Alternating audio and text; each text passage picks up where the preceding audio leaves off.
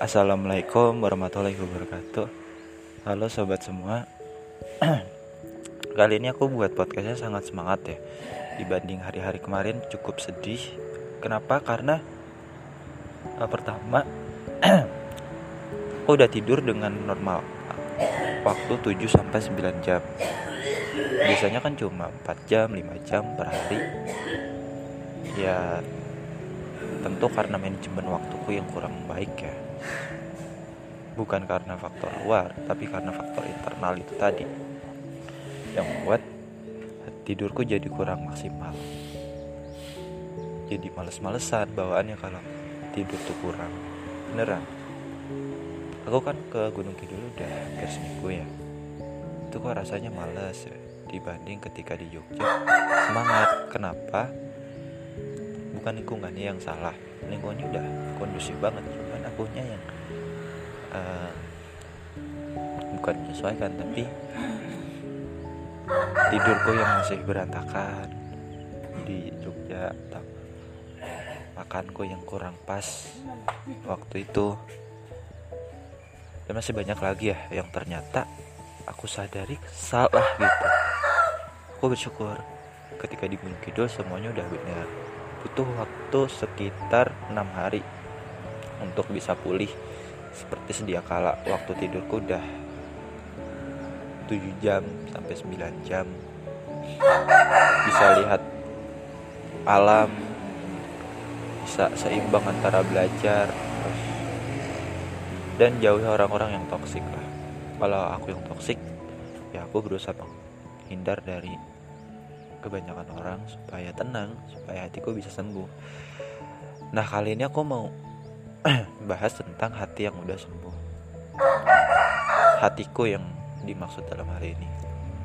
Setelah kemarin bergelut dengan pikiran sendiri berdamai tidur lebih awal makan yang sehat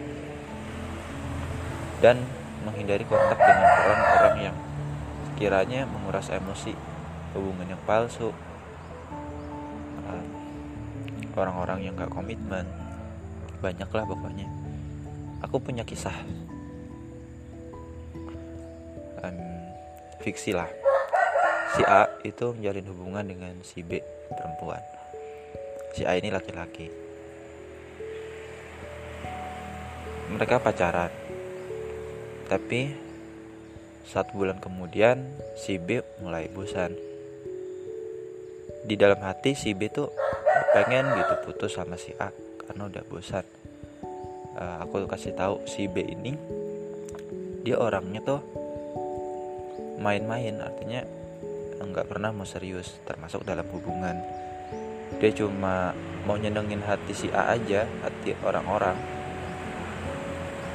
Aslinya mah dia main-main cuma sekedar cari temen doang. Bagi dia pacaran itu nggak ada gunanya ada gunanya temen. Gunanya tuh ya buat dimanfaatin dalam dalam urusan dia. Entah dia butuh apa butuh ini. Ini suatu pemahaman yang miris ya. Kalau kita cari temen hanya untuk urusan kita. Kita nggak pernah merasakan namanya cinta sejati cinta yang tulus ya jujur mengecewakan orang banyak ya kalau si B kayak begini termasuk si A. Si A ini sebenarnya udah merasakan sinyal ketidaktulusan si B. Dari mana? Dari komunikasi yang mulai renggang dengan alasan yang gak masuk akal. Uh, tapi si A tahu kalau dia dikhianati. Ya udah si A tetap toleran gitu sama si B. Berharap si B berubah eh tapi ternyata nggak berubah berubah ya udah. Si A perlahan mulai menjauh secara diam-diam ya. mulai nggak balas chat. Jadi si B mulai fokuslah sama aktivitas yang biasa dia lakukan. Mulai memperbaiki diri dan si B eh si A maksudnya mulai tobat dia kan masih SMA masih SMA lah katakanlah. Dia pengen banget merasakan hubungan dengan lawan jenis. Terus nanti perbaiki diri komitmen supaya bisa nikah gitu. Tapi ternyata momennya belum pas pemikiran si A ini. Makanya dia tobat lah gak usah chattingan sama perempuan yang mesra-mesra hatinya. Sampai melewati batas gitu. Nanti dah kalau udah waktunya baru taruh terus nikah itu prinsip si A. Si A tobat si B nggak tahu kalau si A ternyata diam-diam ninggalin dia. Uh, tapi ini balasan yang setimpal ya. Buat si B dan kisah ini bisa kita jadikan pelajaran. Kalau kita berani menjalin suatu hubungan dengan orang lain ya kita harus selesaikan semuanya dengan baik-baik jangan ghosting lah istilahnya. Si A salah karena dia ghosting artinya dia meninggalkan si B.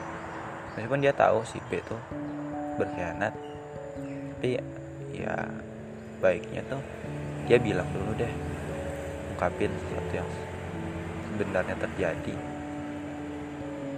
Kalau emang udah nggak ada yang bisa diperjuangin lagi si B juga udah nggak pernah hormat sama hubungan ini nggak pernah tulus tulusnya tuh cuma di mulut aja di hati itu. Nggak inget ya kalau awal-awal hubungan kalian tuh deket banget saling menghormati terus tiba-tiba kayak sembarangan. Dia kok nggak hormat?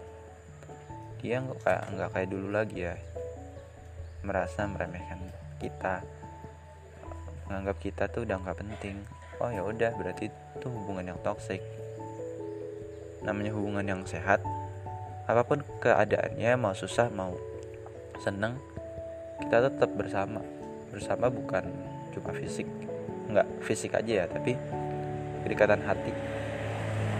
Meskipun kita jauh jaraknya geografisnya kita tetap merasa dekat merasa aman. Makanya kalau aku buat podcast itu sama aja kayak aku cerita. Yang termasuk aman lah ya daripada aku cerita ke orang lain. Karena kalau cerita ke orang lain cuma makan hati aja. Cuma momen oh oh gitu. Oh gini momen oh aja gitu. Merasa nggak berguna cerita kita. Kita udah capek-capek cerita tapi ternyata cuma ada momen oh. Ya mending podcast aja sekalian nggak ada respon. Di podcast pun aku kayak self talk seperti yang kemarin aku bilang ngomong sendiri.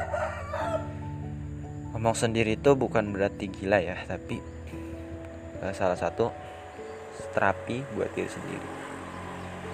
Kita merenung kita berdiskusi sebenarnya berdiskusi sama diri sendiri. Jangan pikir diri kita tuh cuma entitas yang tunggal tapi kita tuh uh, entitas ganda. Nggak cuma karakternya ganda artinya bisa berubah jadi baik atau buruk tapi bisa jadi sahabat sekaligus teman cerita yang terbaik selain Tuhan. Termasuk podcast ini salah satu uh, ajang bercurhat lanjut dengan hati yang sembuh. Dari kisah itu aku belajar uh, buat jadi orang yang uh, tetap tetap jadi diri sendiri jauhi hubungan yang toksik nggak usah balas chat orang uh, kalau balas chat seperlunya aja sih jadilah dingin lah jual bukan jual mahal tapi bukan jaga image juga lebih ke menghargai diri sendiri dari uh, sesuatu yang sekiranya mengganggu. Kita kan punya pilihan banyak ya. Termasuk kemarin aku kepikiran buat bisnis, pikiran buat buku. Padahal aku tahu aku lagi kuliah dan mau menaikkan nilai.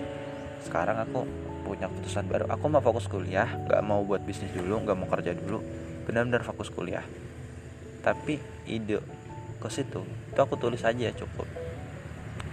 Itu yang salah satu overthinkingku aku punya banyak kegiatan punya banyak ide nih yang yang menarik tapi aku lagi kuliah gimana ya gimana itu aku overthinking tau makanya sekarang udahlah aku nyerah aku mau kuliah aja mau fokus difokusin. Nanti kalau udah wisuda baru deh mikir kerja mikir ini mikir itu gampang.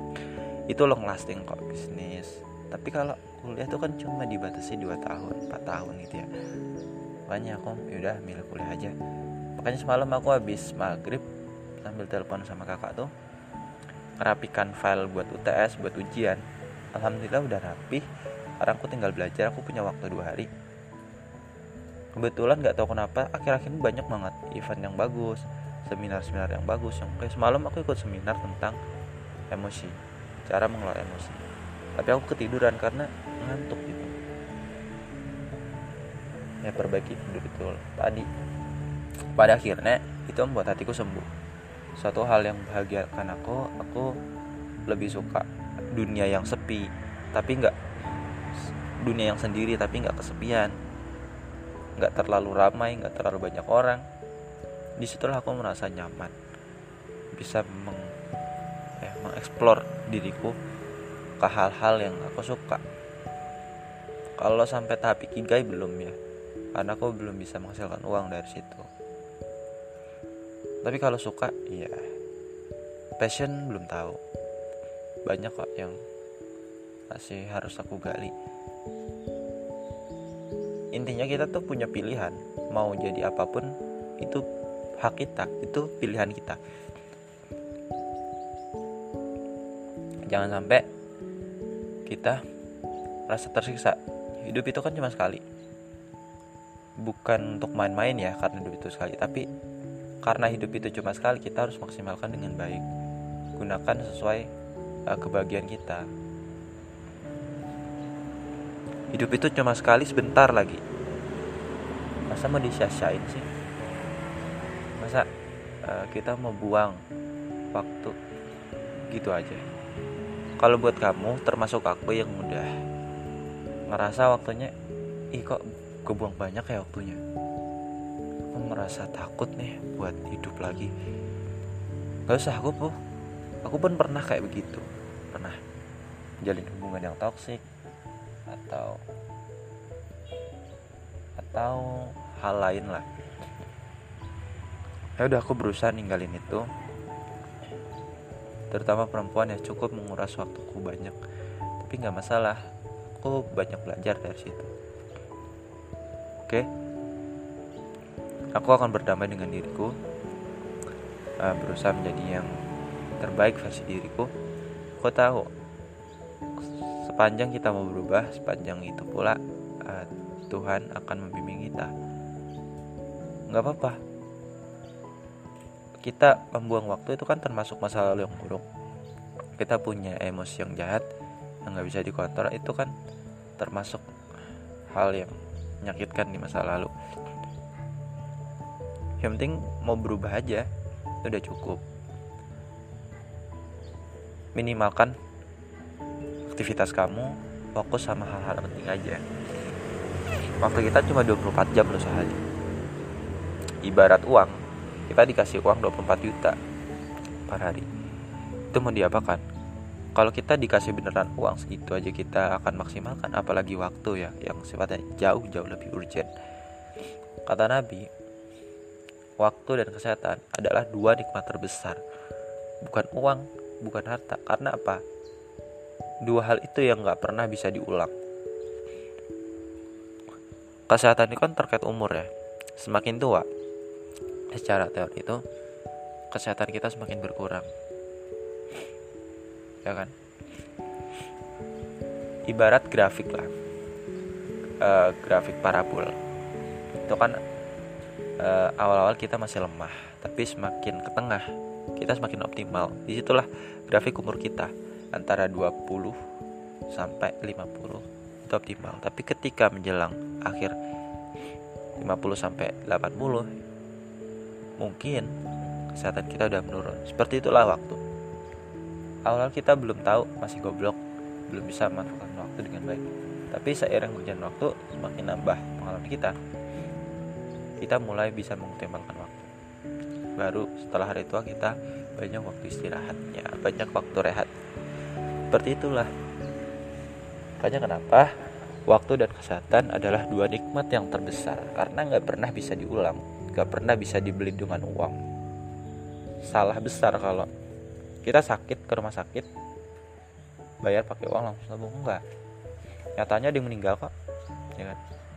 Sembuh itu berarti izin dari Allah, izin dari Tuhan. Kita masih diberikan hak untuk hidup lagi penting.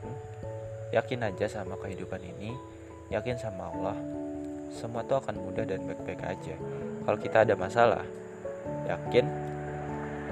Berarti cuma kita yang bisa nyelesain itu bukan orang lain.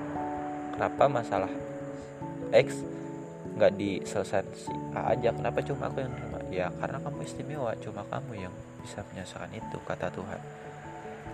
Dan Tuhan bilang sendiri dia akan bimbing kita kok menyelesaikan masalah itu aku bilang gini bukan karena aku udah hebat.